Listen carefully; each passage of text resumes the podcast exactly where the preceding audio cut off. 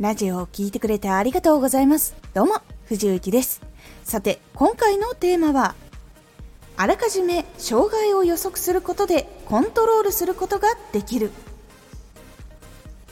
目標、夢を叶える間に起きる障害は、あらかじめ予測しておくことで対策することができるようになるので、コントロールすることができます。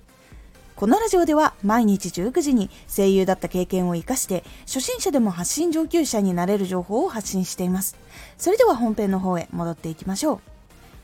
どんな障害が起こると予測できれば対策を前もって打つことができます。なので実際に障害が起こったとしてもこれで対策していたからとかそのことをやるぞっていう風にすることで心持ち軽く立ち向かうことというのができます。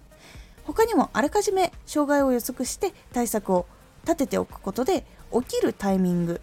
その障害が起こるタイミングで障害を起きなくすることというのもできるように対策ができます。なので自分はこういう性格でこういう障害を引き起こすもしくはぶつかる可能性があるからこういう対策をしておこう。あらかじめじゃあ毎日こういうふうに計画を立てていこうとか。そういうふうに常にしておくことで進む道をスムーズに進んでいきやすくなります。夢目標を達成するときは一緒に障害も予想して対策も一緒に組んでおくというふうにしましょう。常に追加たくさん障害についてもあこれもあったかもしれないなとかこれ起こるかもしれないなっていうことが思いついたらそれも考えて対策っていうのも一緒に付け加えるようにしておきましょうそうすることで叶えるまでの道を比較的すごく大変なところもあるけどそこを乗り越えやすくなっていきますので是非追加しつついっぱい考えながら気を抜かないように進んでいきましょう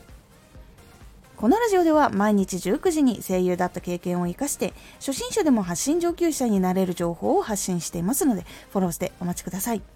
藤幸2023年11月と12月に配信朗読劇に出演させていただきました。時空警察バージナルエクスターナルフューチャー前編後編これどちらにも出演させていただきました。ぜひ、藤雪応援するよという方、配信朗読劇、まだ見ることができます。そしてこちらオンラインで見ることができるので、どこでも見ることができます。概要欄に出演会貼っておきますので、ぜひそちらの回ご購入して見ていただければ非常に励みになりますので、ぜひよろしくお願いいたします。X もやってます。X では活動している中で気がついたことや役に立ったことをお伝えしています。ぜひこちらもチェックしてみてね。コメントやレター、いつもありがとうございます。では、また